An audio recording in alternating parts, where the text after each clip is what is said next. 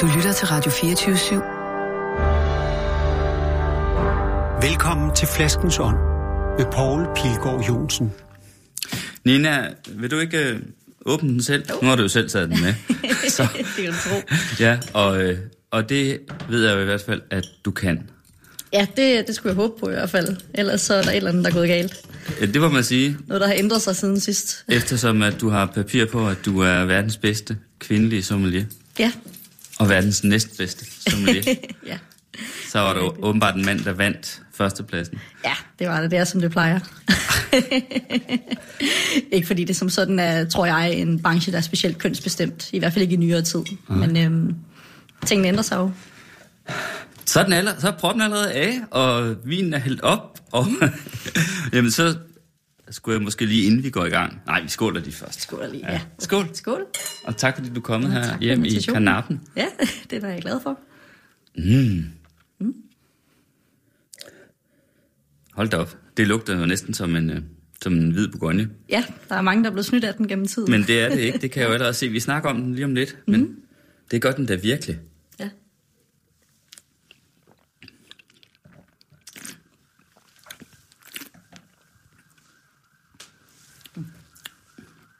Mm.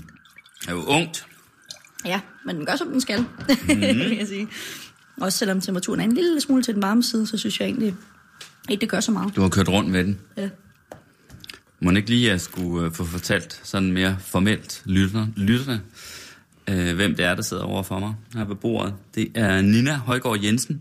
Som sagt, øh, vinder af, går jeg ud fra, først nogle danske, nordiske konkurrencer. Ja.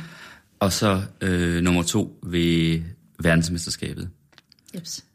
For sommelier, altså ja. Vintjenere. Og du er seksogtyve år mm. og arbejder på Kong Hans. Ja. Som chef sommelier. Det er sgu meget godt gået som seksogtyve-årig, Nina. Jo, tak. Det må jeg sige. Nu er det jo sådan, det der med, med mesterskaber, verdensmesterskaber og så videre, det er jo ikke sådan... Øh, Altså, det er jo ikke noget som sådan nationerne, som sådan, hvad skal man sige, altså staten, eller staterne arrangerer, det er jo nogle private organisationer, men det jeg forstår, det er, at den konkurrence, du har vundet, det er sådan set den ældste, øhm, den ældste forening, eller det ældste selskab ja. For sommelier, eller for konkurrencer mm. for sommelier, ikke? Hvad hedder det? Det hedder A S I. A S I. Øhm, så hvis man skal øh, ja, oversætte det, så er det den internationale sommelierforening, ja. Som øh, har sit... Øh, sin sådan oprindelsessted i Frankrig, men nu er verdensomspændende. Og den første V M-konkurrence, den blev lavet i niogtres, nitten niogtres, øh, og har så fundet sted seksten gange siden. Ja. Og hvilken måned var det? Det er jo ganske for nylig. Ja, det var i marts. I, i marts, marts måned, ja. Ja. Hvor foregik det? Øh, det foregik i Antwerpen, ja. Så det er i Belgien. Øh, der jo er et ølbetonet land, så det betød, at der selvfølgelig også var nogle elementer. Der er altid en lille smule sådan, øh, spor fra værtslandet i konkurrencen, og for Belgiens vedkommende er det jo så øl, som øh, man også kunne grave lidt dybere i og give lidt mere på, end man måske ville sædvanligt. Var der så også, øh, hvad skal man sige, elementer i konkurrencen, altså af opgaverne, som handlede om øl? Ja, det var der. Altså der er selvfølgelig en lille smule øh, teoretisk. Det kan man forvente, sådan uanset øh, hvilken konkurrence man sætter sig ned til, at emnerne også behandler øl og sake, spiritus, cigarer, kaffe, te. Men øh, der var også ølservering og, og smagning af øl i selve konkurrencen, som nogle af elementerne. Hvor god var du til øl for inden, før du begyndte at forberede dig? Ikke, ikke særlig god til øl. Jeg drikker ikke rigtig øl, faktisk. Nej, hvad det gør jeg nu. Jamen, jeg drak en masse øl, belgisk øl, øh, og, og begyndte at få øjnene op for, hvor dejligt øh, god kvalitet øl kan være. Mm-hmm. Øhm, så, så nu der er jeg helt ekstremt for, glad for især de belgiske øl.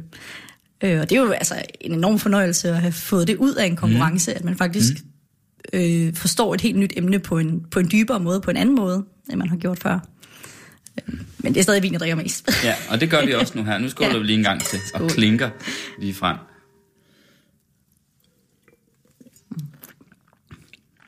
Fortæl om, hvad det er, du har taget med, mm. og hvorfor. Eller hvorfor giver jeg jo næsten sig selv, når jeg drikker det, eller når jeg smager det, men prøv alligevel at sætte ord på. Ja, men som du selv siger, det er, jeg tager det med, fordi det smager godt. Ja. Øhm, det er vin, som, som jeg synes er rigtig, rigtig spændende på flere parametre. Dels er det en vin, hvor man får rigtig meget for pengene, fordi at det er en ukendt øh, druesort i et mindre anerkendt vinområde. Vinen kommer fra Catalonien, øh, som jo er et sted, man forbinder mest med cava og cava-produktion. Og druen, som den er lavet på, hedder Chiarello, og er også brugt til cava. Øh, man ser stille og roligt lidt flere øh, stille Chiarello-vinen blive produceret på et relativt højt kvalitetsniveau, fordi det er en drue, der har nogle egne karakteristika. Som du selv sagde lidt tidligere, så minder den på mange måder om en stor bourgogne. Især i næsen. Ja, især ja. i næsen. Teksturen er lidt, lidt anderledes, synes jeg. Den har lidt mere sådan en stråkarakter, øh, frugtmæssigt opfører den sig anderledes, men den har den der fantastiske salte mineralitet stadigvæk. Øh, det er fra en lille producent, som hedder Enric Soler, der øh, næsten kun arbejder med Chiarello. Han kom ind i Wien. Han er tidligere faktisk den spanske mester for sommelier i to tusind og tre. Ja. Men arvede så øh, en meget, meget gammel Chiarello-vinmark fra sin bedstefar. Øh, med stokke, der var over hundrede år gamle. Okay. Og det er usædvanligt at se for, øh, for den sort i det område. I og med, at det er et område, som man gerne skal producere øh, høje kvantiteter på. Ja, fremfor, store mængder simpelthen, ja, frem for kvalitet. Ja, lige måske. Nu sidder jeg og kigger på etiketten. Mm-hmm. Den er jo umiddelbart sådan lidt svært afkodelig. Øh, N U N. Ja, yes, det er navnet på selve vinen. Det er selve vinen, der hedder det. Jeg ved ikke, hvordan det udtales på Nej, spansk. Den hedder bare Njun. Njun. Yeah. Njun. Yeah. Ja. Og så står der Vinya del Taus. Ja. Yeah. Øh, er det vingårdens navn? Det er vinmarkens navn. Det er vinmarkens navn. Han har, han har valgt bare at kalde sin vingård for Enric Soler, ligesom han selv hedder. Okay. Så vinmarken hedder simpelthen Vinya del Taus. Okay, og så er det to tusind og seksten. Ja, det er det. Spændende. Og så er der her en lille bitte rund etiket plastret bagpå, her kan jeg se. Mhm. Det er simpelthen, når det er bare, hvad skal man sige, øh, det, altså det, hvad hedder det, et, øh, jeg kan jo ikke engang, det denominatio d'origine Penedès. Præcis, så det, det fortæller bare, spansk, at, vinen, at vinen kommer fra Penedès. Præcis, det er simpelthen bare en oprindelsesbetegnelse, ikke? Lige nøjagtigt. Hvor har du fået den fra? Øh, jamen, øh, jeg har selvfølgelig øh, fået den fra Spanien. Ja. øh, vi, øh, min mand og jeg, vi sagde for cirka to og et halvt års tid siden, at vi synes, der er enormt meget spændende vin i den her verden, som man slet ikke ser hjemme. Og vi var lidt trætte af på forskellige vinture at opdage de her vine, for bare at finde ud af, at vi alligevel ikke kunne arbejde med dem, når vi så kom hjem. Så, så var det faktisk hans vine, som satte gang i en lille bitte vinimport, som vi har, hvor vi importerer for at sælge til restauranter. Og har fokus på. Ja. Hvad hedder han? Han hedder Kettil øh, Sauer. Kettil? Yes. Ja. Og han er også sommelier, og han arbejder inde på Bar Vin øh, et par dage om ugen. Og står for, for vores vinimport resten af tiden. Okay. Øhm, men det var simpelthen Enric Soler, som, som startede det eventyr for os. Og det er ikke noget, hvor vi siger, at vi skal importere og sælge en voldsom mængde vin. Men som sagt, det er sådan nysgerrigheden, der driver det projekt. Hvad kalder I jeres vin? Jamen, det hedder Sauer Wine. Sauer Wine? Yes. Okay. Øhm, han hedder Sauer til efternavn, og så det nærliggende. Altså, vi er som udgangspunkt øh, til de her det mere friske, meget autentiske vine. Øhm, Så, så valget faldt simpelthen på det navn. Har I mødt hinanden i branchen? Ja, vi mødte hinanden på en vintur til Bordeaux. Som var arrangeret af nogle andre, ja. Men hvor I så begge så var med? Ja, lige nøjagtigt. Hvor længe er det siden? Æh, det, er, det er lidt over fire år siden nu. Okay, ja, fordi du er seksogtyve og er jo altså gift, kan jeg forstå. Ja. Øhm, og det er jo også relativt tidligt. Du gør det hele tidligt. Det må ja. man jo sige. Altså også din, hvad skal man sige, din sommelierkarriere her, det er jo hurtigt mm. øh, at komme så langt. Skål for det, Nina. Mm. Højgaard Jensen. Jo, tak. Du har beholdt dit eget navn. Det har jeg. Ja, for trods af dit giftermål.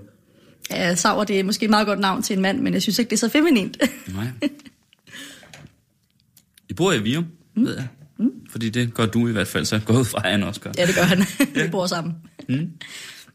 Hvorhenne? Hvordan bor I der? Bor I sådan, at I kan opbevare vin? Eller? Øhm, nej, vi bor i en meget lille lejlighed. Mm. Jeg var så heldig at have mulighed for at købe, da markedet var meget billigt i tolv. Så der købte jeg en lille toværelses lejlighed i Virum, som var sådan nyistandsat, men ellers en meget gammel ejendom lige ud til Virum Park, tæt ved stationen. Og ja, der har jeg så boet siden, og så Kettil flyttede ind. Ja, ret kort tid efter, jeg flyttede ind. Mm-hmm. Og ja, det er en fantastisk lille, hyggelig lejlighed i en god forening. Øhm. Men der er ikke så meget plads til at lagre vin? Eller? Nej, det er der ikke. Hvad gør du så? Ja, vi har fyldt vores stue med vin, men, men selv vores, vores import... Øh, business, der har vi øh, noget lagerplads ude på Sølgade. Ja. I et lagerfællesskab, der ligger nede i kælderen, og det fungerer super fint. Altså, det er dejligt, at det er tæt på der, hvor vi har det meste af vores øh, kundesegment. Mm-hmm. Øhm, og så er det til en god pris. Fordi det er restauranter i København. Lige nøjagtigt. Lige nøjagtigt. Jamen, jeg har det samme problem. øh, Der, hvor jeg boede før faktisk, som var en gade, der ligger lige halvtreds meter længere op ad Gamle Kongevej, sådan en mm. sidegade, Pianco Lunos Allee. Der boede jeg i stuen, og der hørte kælderen med. Ja. Og det var en vidunderlig kælder, fordi den var uopvarmet. Der gik ikke nogen øh, fjernvarmerør eller sådan noget ned i den. Og, og den var faktisk også ret fugtig, mm. fordi der jo trænger fugt ind fra øh, igennem øh, væggene, og den var relativt høj. Altså ja, den var, den var næsten lige så høj kælderen som, hvad skal man sige, som en normal øh, etage, ikke? Ja. Og det vil sige, at vi var relativt langt under jorden, ikke? Mm.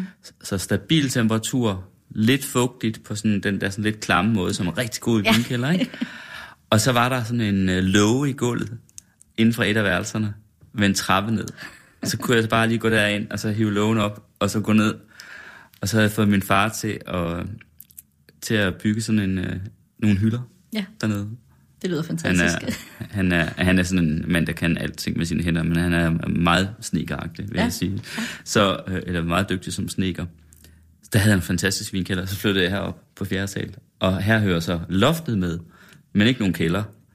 Og det dur simpelthen ikke at opbevare vin på loftet. Så nu er jeg henvist til sådan et, eller nogen vinskab. Ja. Ja, og det går jo også. Men jeg ved ikke rigtigt, det er jo ikke helt det samme. Nej, det er det ikke. Det er ikke det samme som sådan at fornemme, at man har sin, sin skatte tæt på, vel? Altså, det var det. Måske får du drukket lidt mindre vin nu, så. Nå, men faktisk har det så været sådan, fordi i sådan et vinskab kan der jo trods alt ikke være ret meget, og der, det giver jo ikke mening at have ting liggende, der skal ligge rigtig mange år. Det er jo mere sådan, det man sådan skal bruge øh, inden for så længe, ikke? Så nu kører jeg alt det vin, jeg, jeg køber, til, som skal gemmes over til mine forældre i Vestjylland. De bor nemlig i et parcelhus med kælder. Sådan. Men udmærket temperatur også, og så ligger de der, og så risikerer vi heller ikke, at jeg ved en pludselig indskydelse går ned og henter et eller andet, som burde ligge meget længere. Ja, ja. Det er et almindeligt kendt problem, det der. Ja, det tror jeg. Nå. Når man kommer i godt humør. Skål. Ja, skål. Vi har snart tømt et glas allerede. Ja, det går stærkt. Nu hælder jeg jo. Ja. Det er meget sjovt at bemærke, så når den lige får lov at stå en lille smule i glasset, at den er lidt mere urtede ting, som jeg synes, Chiarello tit har, kommer tydeligere frem. Mm-hmm. Altså sådan en lidt sødmefulde salvie, sødmefulde basilikum, som ligger nedenunder den er meget citruspræget frugt. At det som bliver mere tydeligt mm-hmm. i, øh, i glasset.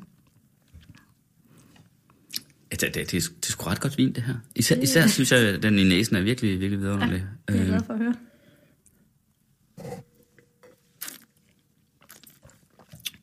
Det er også vin, som har en lang levetid. Den er taget her, mens den er relativt ung.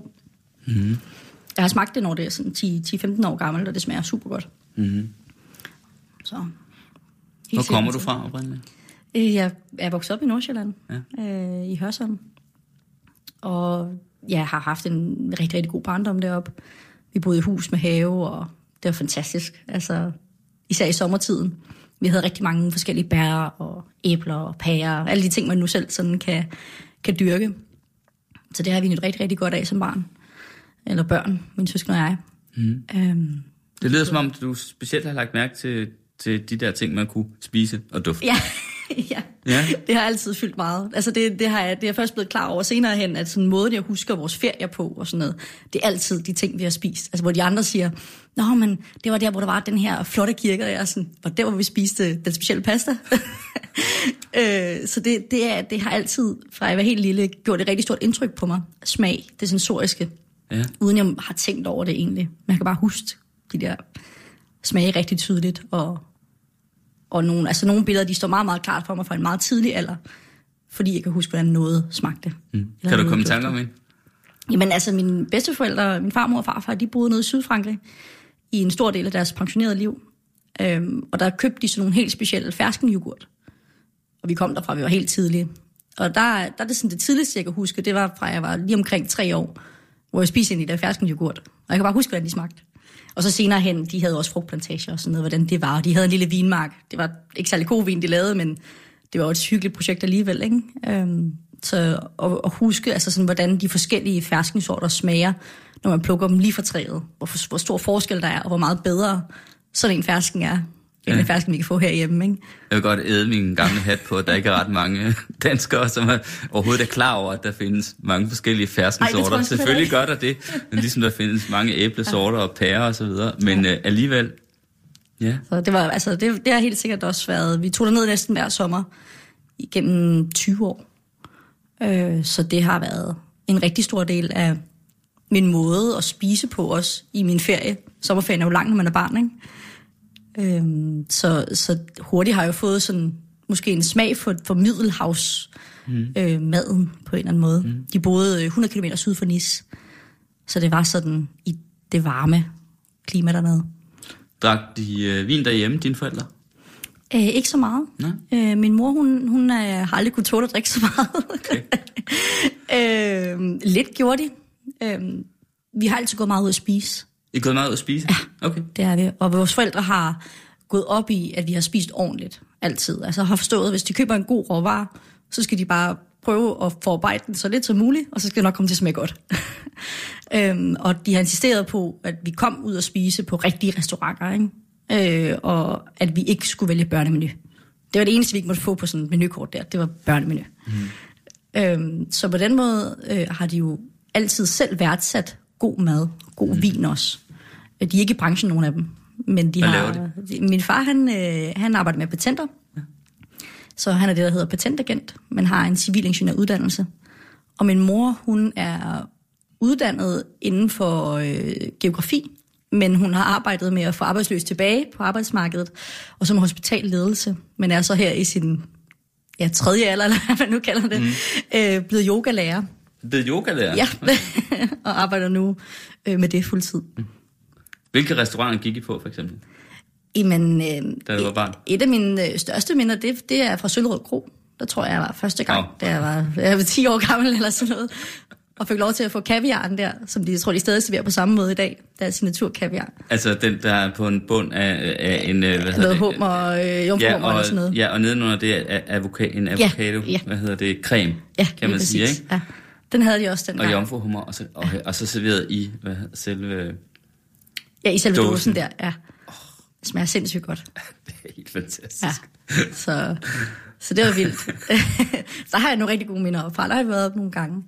Øh, og så, øh, så det, altså, det var jo det største for mig. Og så kom vi også på det, der hedder Le Sommelier, mm-hmm. inde i Bredegade, som senere blev min læreplads. Der kom som du tjener. Ja. Som tjener? Ja. Okay. Øh, så, øh, så det var jo... Det, det var er den lukket nu? Øh, ja, det er den. Den havde, altså, den havde en gylden tid jo, det da, det, da det var det bedste. Der var det, der var det bare det bedste. Altså, ja. Der var sgu ikke så meget. Var, hvad hedder han, øh, var Francis stadig køkkenchef, da du øh, var i lærer? Øh, han var ikke køkkenchef. Han var der meget. Ja. Men det var en, der hedder Claus Skærbæk. Nu. Ja, lige præcis. Ja. Ja. Fantastisk mand. Fantastisk, Fantastisk mand. Ja, fuldstændig. Han har også været gæst her i Flaskens Ånd. Ja. det, kan, det kan man finde i arkivet på Radio fireogtyve syv's hjemmeside under Flaskens Ånd. Der kan man jo finde alle programmerne, faktisk. Det er jo syv og et halvt år nu, så der er mange. Ja. Men også Francis blandt andet. Øh, så var et meget dejligt besøg også. Ja. Hvornår vidste du egentlig, at du ville være tjener? Jamen, det var... Øh, det er sådan todelt, vil jeg sige. Jeg fik ideen sådan, da jeg var de der tolv tretten år. Og vi sad inde på Le Sommelier, hvor jeg så sagde til mine forældre, kunne det ikke være, kunne det ikke være sjovt at være tjener? Ej, ej, det kunne ikke være så sjovt, synes de, fordi jeg har dårlige arbejdstider, og lønnen er ikke øh, i forhold til det arbejde, man laver, specielt god, og så videre. Så det ville, de ville de godt have, at jeg skulle, måske skulle finde noget andet. De sagde jeg aldrig på noget tidspunkt, jeg ikke måtte, men de opfordrede til en anden levevej. Mm. Øh, hvilket også er fornuftigt, vil jeg sige. Mm. Altså kun være i restaurationsbranchen, hvis man virkelig brænder for det. Øhm, Så, øh, så havde jeg så en periode, hvor at, øh, det var i gymnasiet, hvor jeg blev syg med anoreksi. Mm. Og, øh, og havde altså, i kvæg det øh, sådan en kamp med, med mig selv. Og der havde jeg sådan været meget skoleorienteret i mange år. Rigtig glad for at gå i skole. Det er god til at gå i skole. Men så sådan bliver jeg ved, at man tilbage til det, sådan, okay, hvad, hvad synes jeg, at jeg godt vil bruge mit liv på, og hvad giver mening for mig personligt? Øhm, og det her med at kunne beværdige folk, og sørge for, at folk er glade, det er noget, der gør mig allermest glad. Det har det altid gjort, at se andre folk glade. Især hvis man kan sådan bivirke, altså være medvirkende til, at det sker. Mm-hmm. Øhm, og så kom den der idé, som ellers havde været sådan lidt sovende i nogle år, tilbage med, at det var det, var det jeg skulle. Mm. Og så, øh, så blev det det, jeg gjorde. Så i stedet for at vende tilbage til tredje G, som var planen, så tog jeg på hotel-restaurantskolen, da jeg var atten år, tror jeg. Mm. Der er lige en slukvin. Ja.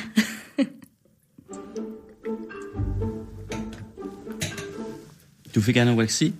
Ja. Ja. det går. Ja, jeg ved ikke, om det er nok et forkert ord, men det er jo på en måde lidt interessant ja, i forhold til, i forhold til den her begejstring for mad ja. øh, og så videre, ikke? Jo. Øhm, jeg ved godt, at man ikke kan at man ikke kan diagnostisere med så at sige skizofreni. Øh, altså, det, det var det ikke. Sådan virker du ikke. At man måske ikke kan betegne anoreksi som, hvad skal man sige, som, øh, som øh, noget, der i bund og grund i virkeligheden har at gøre med forsagelse af mm. mad. Altså, det er vel snart et symptom, ja, kan man sige. Ja, ikke? På noget helt andet. Jo, jo, præcis. Det er det. Men, men, men, men alligevel så ligger det, altså så skriver det så ligesom ind i en historie, hvor du meget tidligt havde været enormt optaget af, mm. allerede for tidligt havde været optaget af mad. Ja. Ja. Jo, jo, helt bestemt, og det var da en stor sådan indre konflikt, øh, fordi man ja, jo implicit siger nej til hele det liv. Mm. Øhm, det var et tidspunkt, hvor der var nogle ting, der havde gjort, at jeg følte, at jeg var nødt til at få, finde en måde at skabe kontrol i mit liv på. Jeg har altid været meget perfektionistisk, så det er jo i sig selv sådan lidt en, et sådan kontroltegn. Øh, mm. Men, men der var så sket noget, som ligesom skulle altså, øh, presse grænserne yderligere for, øh, hvordan jeg gerne ville sådan føle, at jeg selv kunne styre mit liv. Øhm, så, så det var noget, som stod på i næsten fire år. Øhm, og ja, det, det var helt sikkert en stor konflikt, men hvis man bliver syg på den måde, og bliver rigtig syg af det, så, så er det det eneste, der betyder noget for dig hmm. i den tid. Så, så det var ikke, det var ikke noget, hvor jeg følte, at jeg træffede et valg med noget, jeg rigtig gerne ville, og var nødt til at lægge det til siden. Det blev bare noget, som selv og roligt sådan sneg sig ind og, og fyldte hele livet. Så jeg bemærkede ikke rigtigt, at at det man, altså, selvfølgelig bemærker man maden. Man er enormt optaget af alt, hvad der har med mad at gøre, men på en negativ måde. Mm. Øhm, men jeg følte ikke, at der var noget, der blev taget fra mig. Der var en drøm, der var blevet sådan røvet på nogen måde, fordi der var en ny fokus i mit liv, mm. øhm, som var sådan alt opslugende på det tidspunkt. Hvordan kom det så ud af det? Øh, jamen, det gjorde jeg... Øh, jeg fik en, et fantastisk godt behandlingsforløb på Gentofte, men det, der egentlig gjorde, det var, at jeg på et tidspunkt blev indlagt med altså, en rigtig slem forstoppelse, og det var altså helt ekstremt smertefuldt. Og, øh, og så fik jeg taget nogle, nogle røntgenbilleder og så videre, og de skulle så også afsløre, at jeg havde begyndt en øh, knogleskørhed. Fordi det får man, det, det er et meget almindeligt symptom, når man er langt i, øh, i sådan et sygdomsforløb. Og så lå jeg på hospitalet i nogle dage og tænkte over sådan, det kan sgu ikke... Altså, det, det, det var der, jeg først forstod, at det var pissefarligt. Mm. Alle fortæller jo en, hvis du ikke gør noget, så, så risikerer du enten at dø eller blive syg resten af dit liv. Ikke? Men det forstår man ikke i den alder. Og du forstår det ikke, når du er syg. Fordi at man tænker på en helt anden måde. Det er din primalhjerne, der agerer for dig. Mm. Øhm, så, så at have den oplevelse at være der, og virkelig tænke over, hvad man havde gang i. Og at blive påført så stor en fysisk smerte, som det var. Det fik mig sådan til at vågne op, i kombination med, at jeg så fik en rigtig, rigtig dygtig behandler ude på Gentofte, som var øh, psykiater, og han, altså, jeg kan slet ikke beskrive, hvor god han var til sit arbejde. Han var virkelig dygtig. Alejandro hedder han. Mm. Eller hedder. Han arbejder bare ikke med spiseforstyrrelser mere. Mm. Øh, nu har han et andet fokus.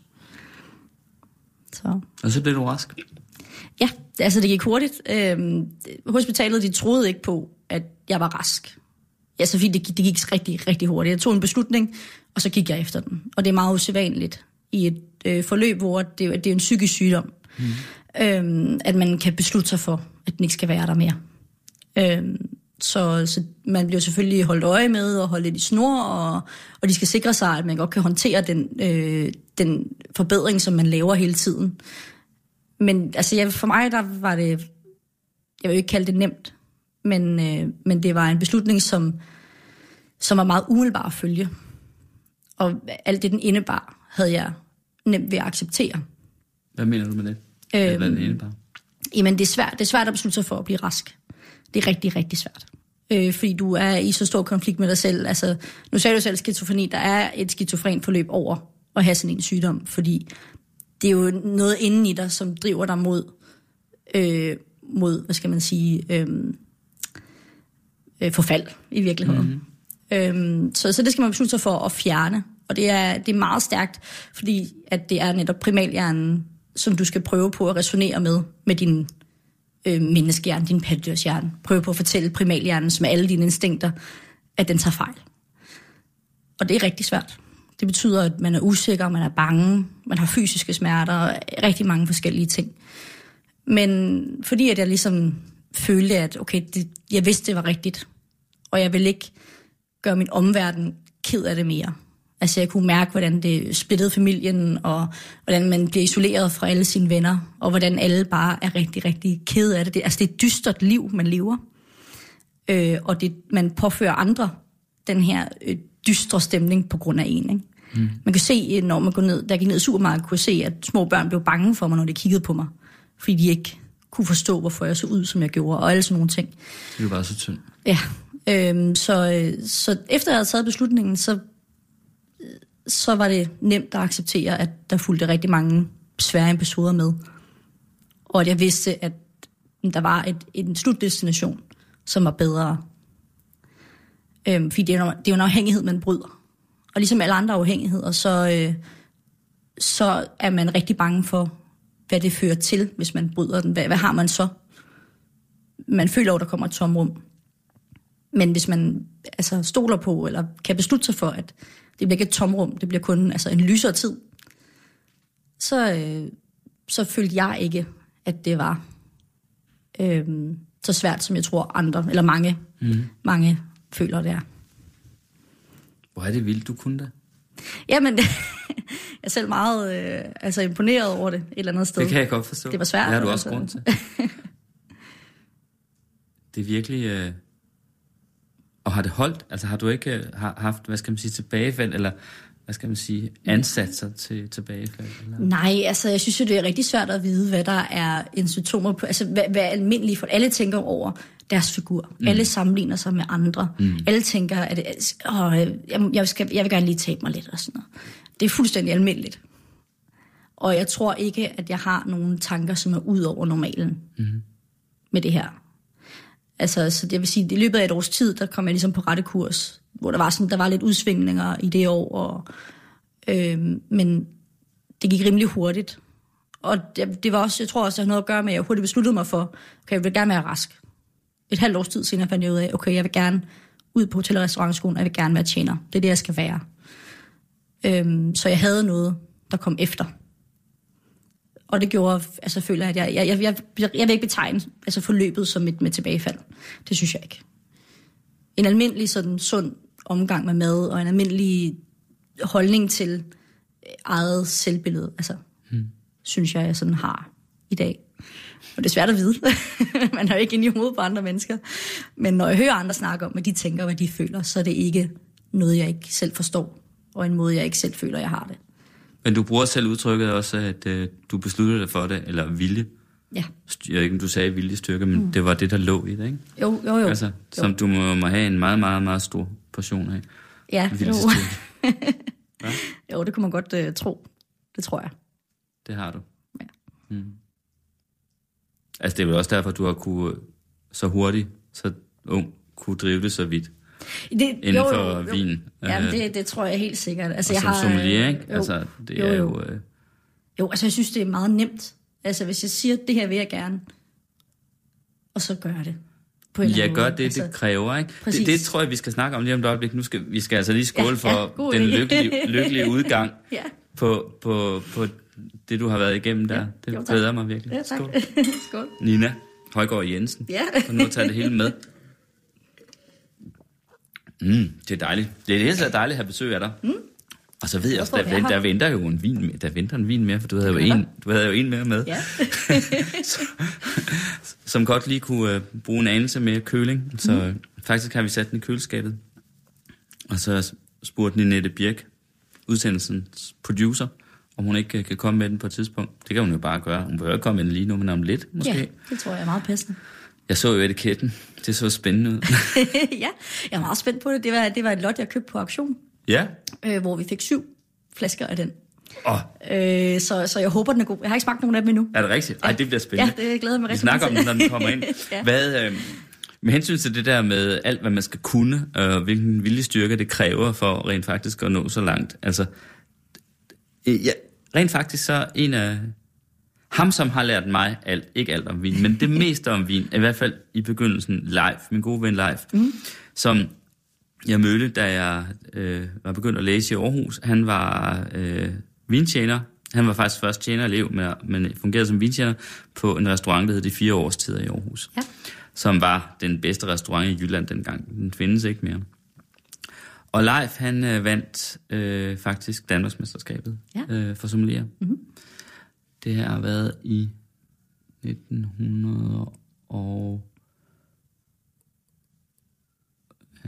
otteogfirs niogfirs eller sådan noget, tror jeg.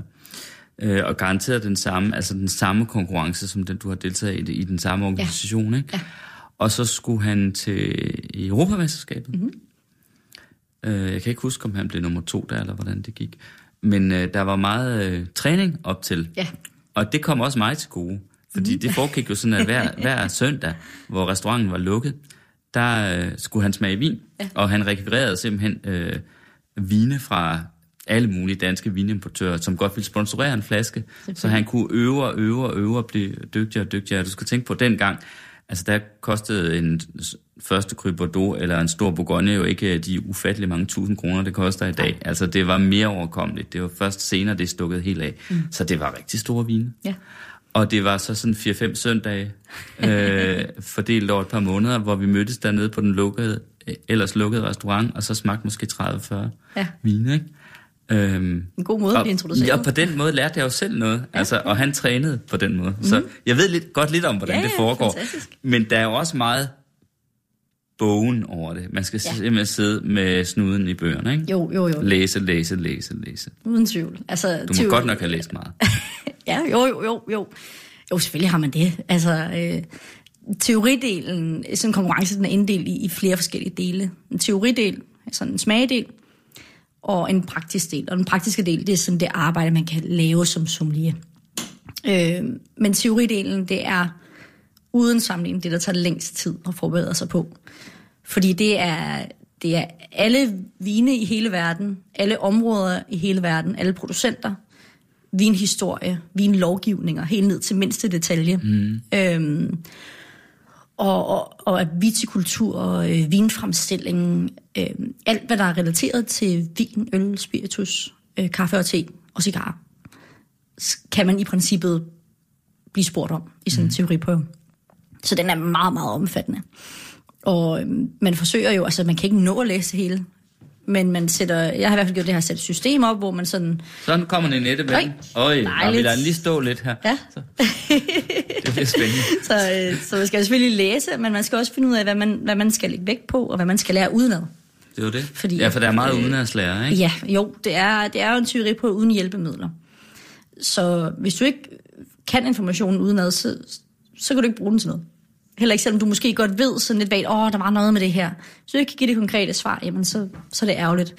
Og på den måde kan det jo lidt godt sammenlignes med en restaurant, hvor at man alting kommer meget ind på nuet. Så hvis du ikke lige ved, det en gæst spørger dig om, jamen så ved du det bare ikke. Mm. Nogle gange kan man godt finde ud af det og vende tilbage, men andre gange, så, så er det meget afgørende, at du ved det lige det øjeblik. Men, men du har jo haft et fuldtidsarbejde samtidig? Ja, næsten. Ja. Jeg havde et fuldtid, eller jeg har et fuldtidsarbejde, men... Øhm, I månederne op til altså januar, februar og den første halvdel af marts, der gik jeg på halvtid. Øh, således at jeg bare arbejdede fredag og lørdag, for at altså virkelig kunne give den gas. Læse. Ja, lige præcis. Hvad sad du på den røv derhjemme i Virum? Ja, det gjorde jeg også. Ja, det var fra otte morgen til treogtyve fireogtyve aften yeah. hver dag. Øh, undtagen de dage, hvor jeg selvfølgelig arbejdede. Man kan sige, at en del af det at forberede sig, det er jo selvfølgelig også at smage meget. Rigtig meget blindsmagning og træne det praktiske. Men, øh, men jeg brugte tiden derpå, altså i årene op til har jeg brugt tid på at finde ud af, hvad skal jeg lære udenad, sætte det i systemer, og så har jeg brugt tiden der fra januar op til marts på at memorisere de ting. Og det er meget interessant, synes jeg, man finder ud af, når det, altså hvad det gælder om, når man skal lære noget udenad. Jo flere ting, man har knyttet op på en information, øh, jo nemmere er det at huske. Så altså, det er ligesom sådan et, et, et net, ikke? At jo flere tråd, der leder hen til en specifik kerne, mm. jo mere giver det mening. Hvad kan det være, man knytter noget op på? Det? Jamen, øh, der, der er jo forskellige sådan, måder at se det på. dels jo mere du ved om et område selvfølgelig. Øh, hvis man nu tager øh, Bordeaux for eksempel. Hvis man nu... Øh, jo flere huse man kan huske, jo mere historien man forstår, øh, jo nemmere mm. er det også at huske, hvorfor tingene er, som de er i dag. Altså hvorfor de druser, der når mest styrket, hvorfor de er det. De huse, der har de forskellige krydklasser, hvorfor de har det. Øhm, hvis man forstår jordbundene for eksempel i et område, jamen, så giver det mening i højere grad. De druer, man vælger at plante der, og så videre. Så, så jo flere facts man har, jo nemmere er det at huske og forstå. Mm. Og hvis man forstår noget, så husker man det også tit, ikke? Øh, I hvert fald er der større sandsynlighed for det. mm-hmm. øhm, så, så det vil jeg sige sådan, på den måde, det hænger sammen. Jeg griber til glasset. Ja, perfekt. Jeg så åbnet noget rødvin. Ja, det har du godt begyndt på. Ja. Altså spændende at se, hvad den ser. Jeg synes, den ser ud, som om den er i god stand. Men, øhm, hvor har du købt den henne på auktion? Øh, det her, det er faktisk hos Laurits.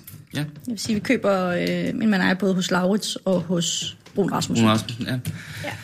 Og det er en øh, vin, der hedder Chateau Ducasse. Yes. Og den er fra Grave i Bordeaux. Ja. Mm-hmm. Og den er fra halvfems, nitten halvfems, ja. Som jo er et super år. Ja, fantastisk. For Bordeaux. Jeg har virkelig haft nogle store oplevelser med... Der kommer et tomt glas ud. Ja, men en kæmpe stor oplevelse med halvfems-årgangen i Bordeaux. Det er tit, synes jeg, eller ikke tit, men nogle gange kan man godt have en oplevelse. Prøv lige at stoppe, inden du gør mere. Ja. Bliver til lige at, at, at se, hvad der foregår der, fordi ja. Du har, ikke alene har du medbragt vinen selv, men du har faktisk også medbragt øh, proptrækkeren, ja. Og den er lidt, den, det ser lidt særlig ud. Ja. Øh, altså, hvad er det, der foregår her? Ja, det er, Først det... har du så skruet, hvad skal man sige, det der skær, sneglen ja, ja. ned. Ja, det er en helt normal, ikke? Jo.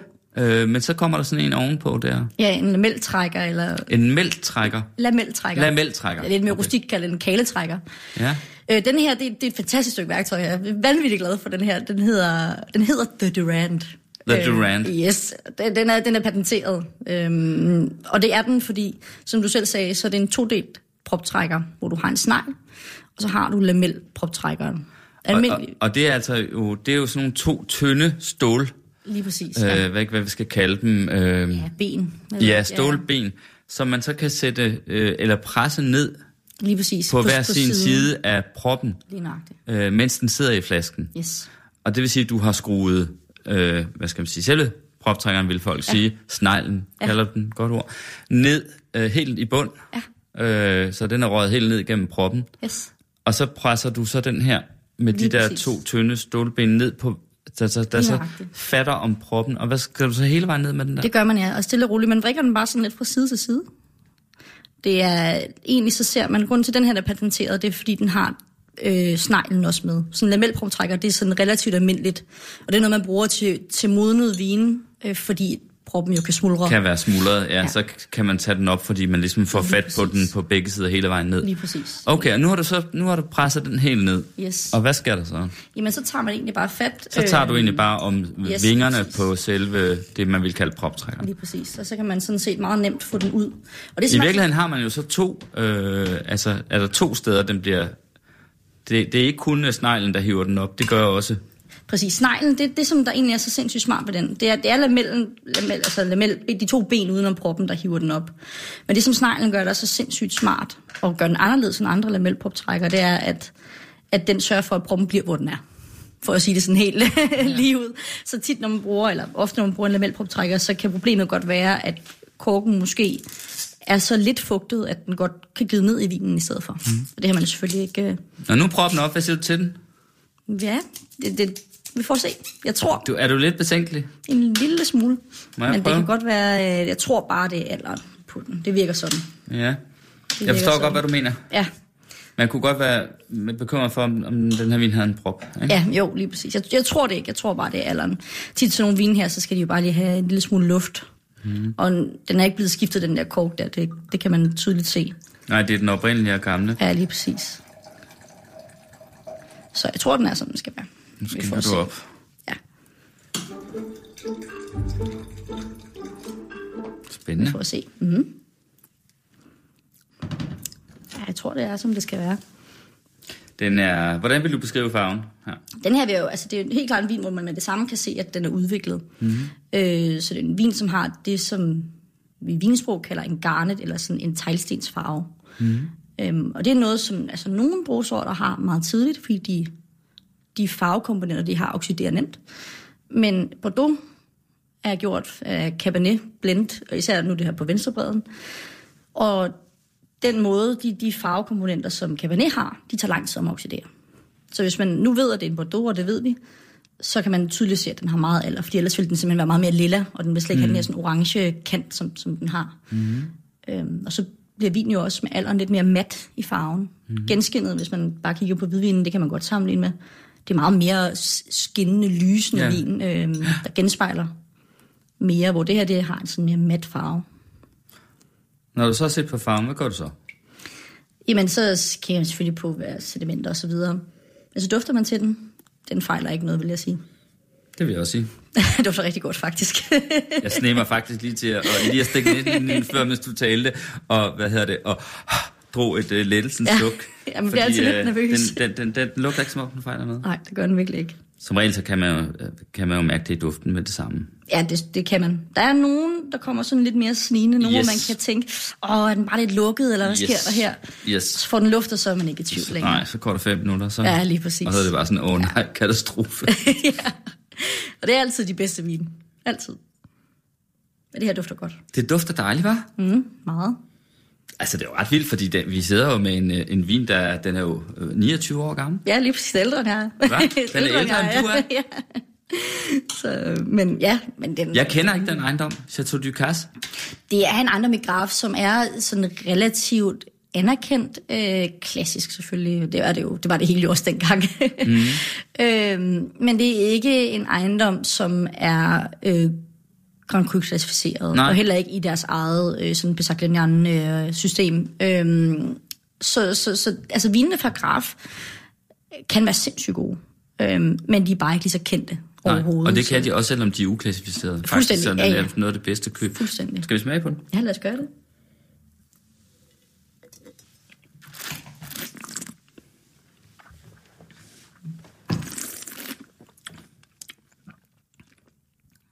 Det synes jeg også smager godt, det her. Mm. Det gør det. Skal have noget luft, vil jeg tro. Det vokser lidt mere, tror jeg, når det... Det er klart, at det, der mindst af nu, det er frugten. Mm. Øhm, altså, det er jo klart, fordi frugt forsvinder jo med årene, kan man ja. sige. Langsommere eller hurtigere. Altså, der kan jo findes vin, der er halvtreds til halvfjerds år gamle, som stadig, stadig sin her frugt, og den har jo også frugt stadigvæk, den her. Mm. Men den har... Den har måske mindre, end jeg umiddelbart ville have troet. Ja, jeg synes, ikke, altså synes. næsten synes jeg, der helt sikkert leder en til at tro, at den skulle være lidt mere frugtdreven, end den er. Præcis. Øhm, og man kan sige, det er jo heller ikke... Det her har på intet tidspunkt været en meget dyr vin. Det har aldrig hørt til topklassen i Bordeaux. Det er et rigtig hederligt glas.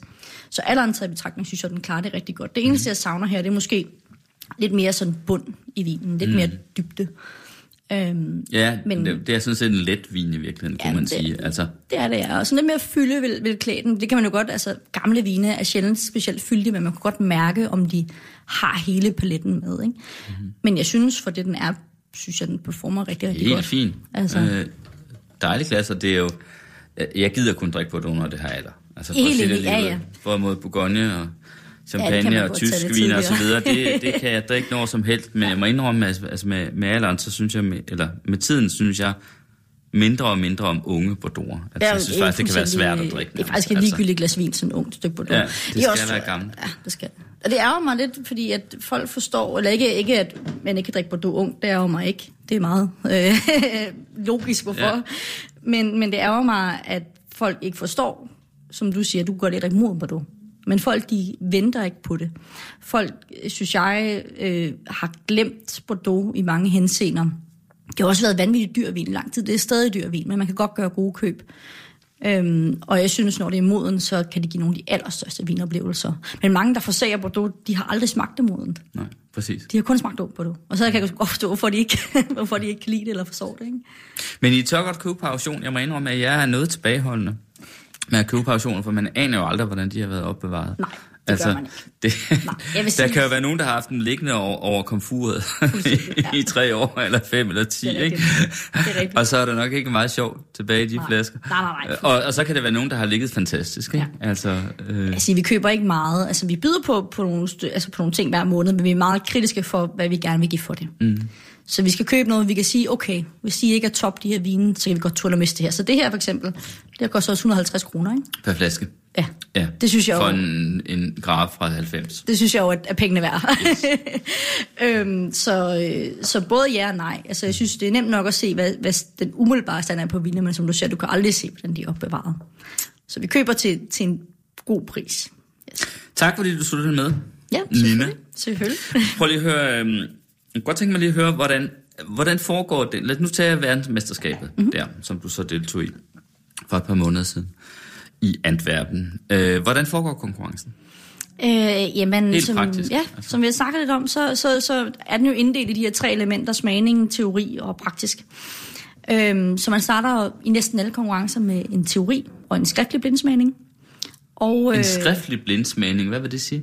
Jamen, øh, man har sådan en lang metodik, øh, en fremgangsmetode for, hvordan du smager på vin, mm. når du går til sådan nogle konkurrencer. Og den indbefatter nogle af tres forskellige punkter, man skal beskrive på en eller anden mængde tid. Og den er varierende, den her tid. I præcis det her konkrete tilfælde blev vi givet femten minutter til to vin. Det er ikke så lang tid. Øhm, men det kan være, ja, som sagt, op til ti minutter per vin, man har. Ah, nå, så skal du skrive ned, hvad skal man sige, uh, indtrykkene, ligesom vi har ja, beskrevet, du har beskrevet lidt her, øh, øh, udseende, duft, smag præcis, og så videre. Okay, så skal det bare skrives ned lige på den måde. Man beskriver okay. vinen, du beskriver, yes. hvordan du vil Forstår. servere den, hvornår du synes, den skal drikkes, og til sidst giver du en konklusion, som, som egentlig skal være et bud på, hvad den konkrete vin er. Ja. Øhm, så det er sådan en... en en disciplin, jeg rigtig godt kan lide. Ja. Ikke fordi jeg er så god til at ramme konklusionen, men jeg ved, jeg er rigtig god til at beskrive vinene.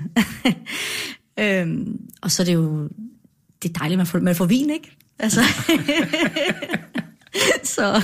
Hvad er så næste trin? Øh, jamen, det er så som regel, at man øh, kommer til de praktiske prøver, når teorien og blindsmagningen er overstået. Og i de praktiske prøver vil man som oftest få en, en smageopgave igen, men den her gang en mundtlig beskrivelse, og man vil skulle udføre nogle serviceelementer.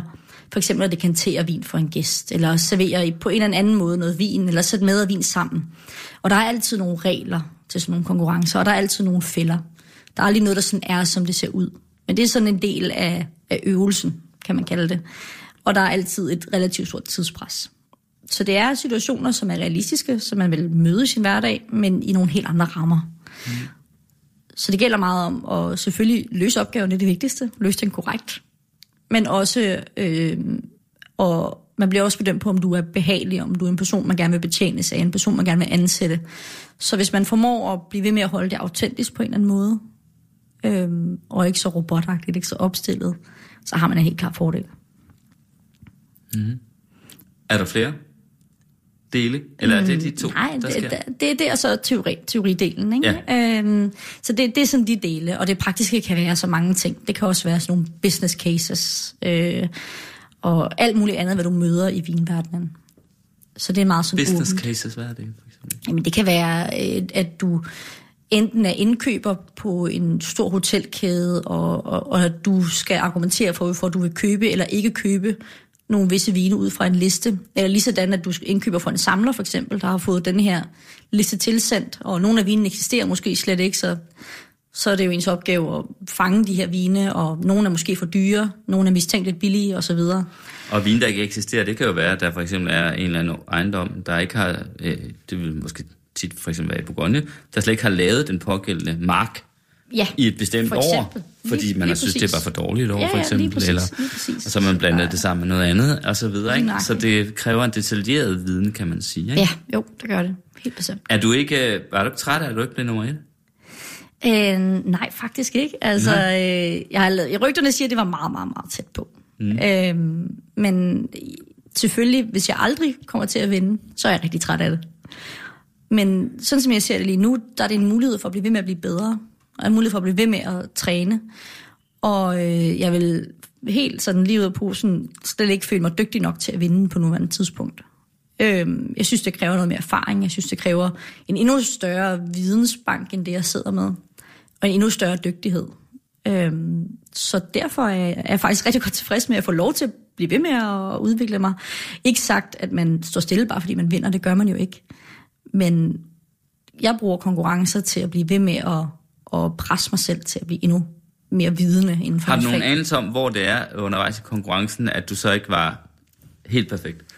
Ja, der er jo selvfølgelig der er altid der er mange små ting, ikke? Ja. Altså spiritusdelen for mig gik ikke specielt godt. Mm-hmm. Det var ti øh, klare spiritus, som man skulle øh, præcisere på tre minutter. Det er ikke så lang tid.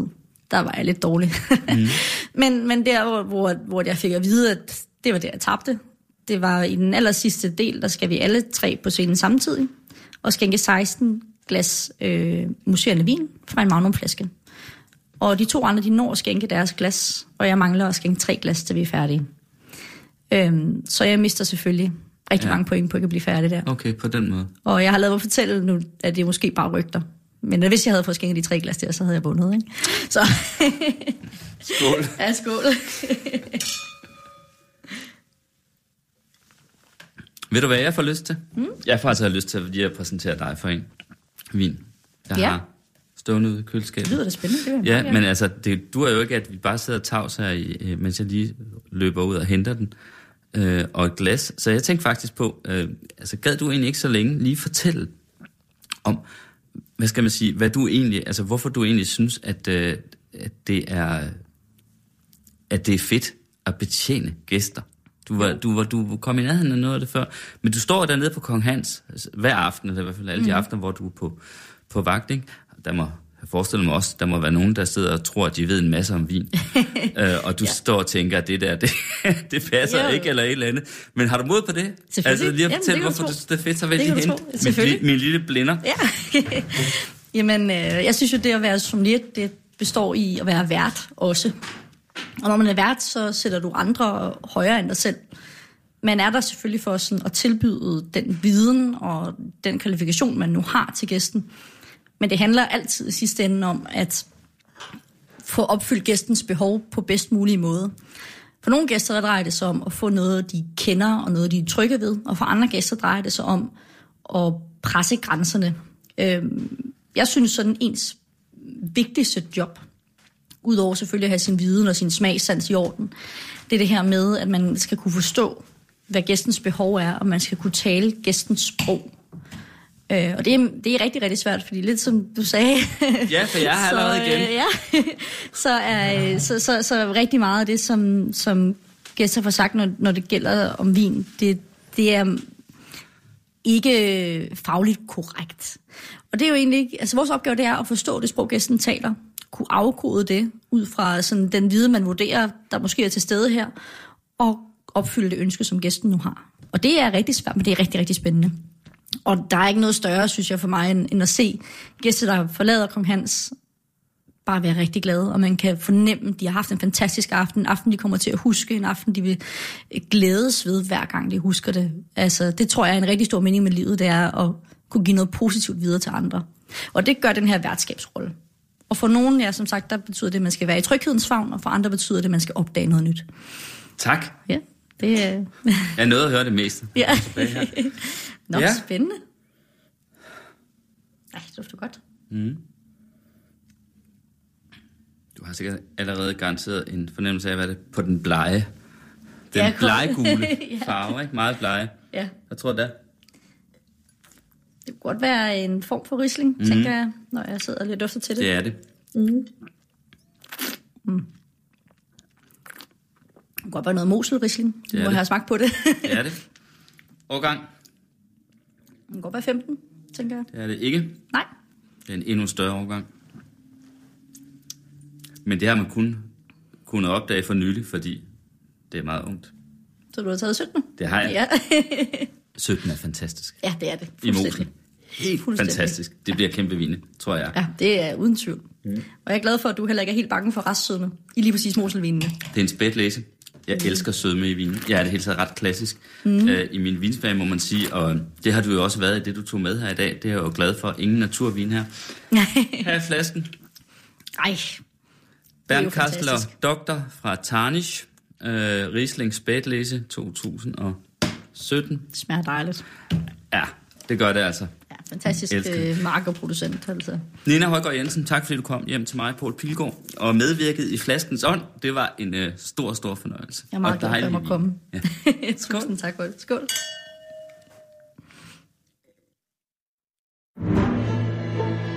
Du lytter til Radio fireogtyve syv.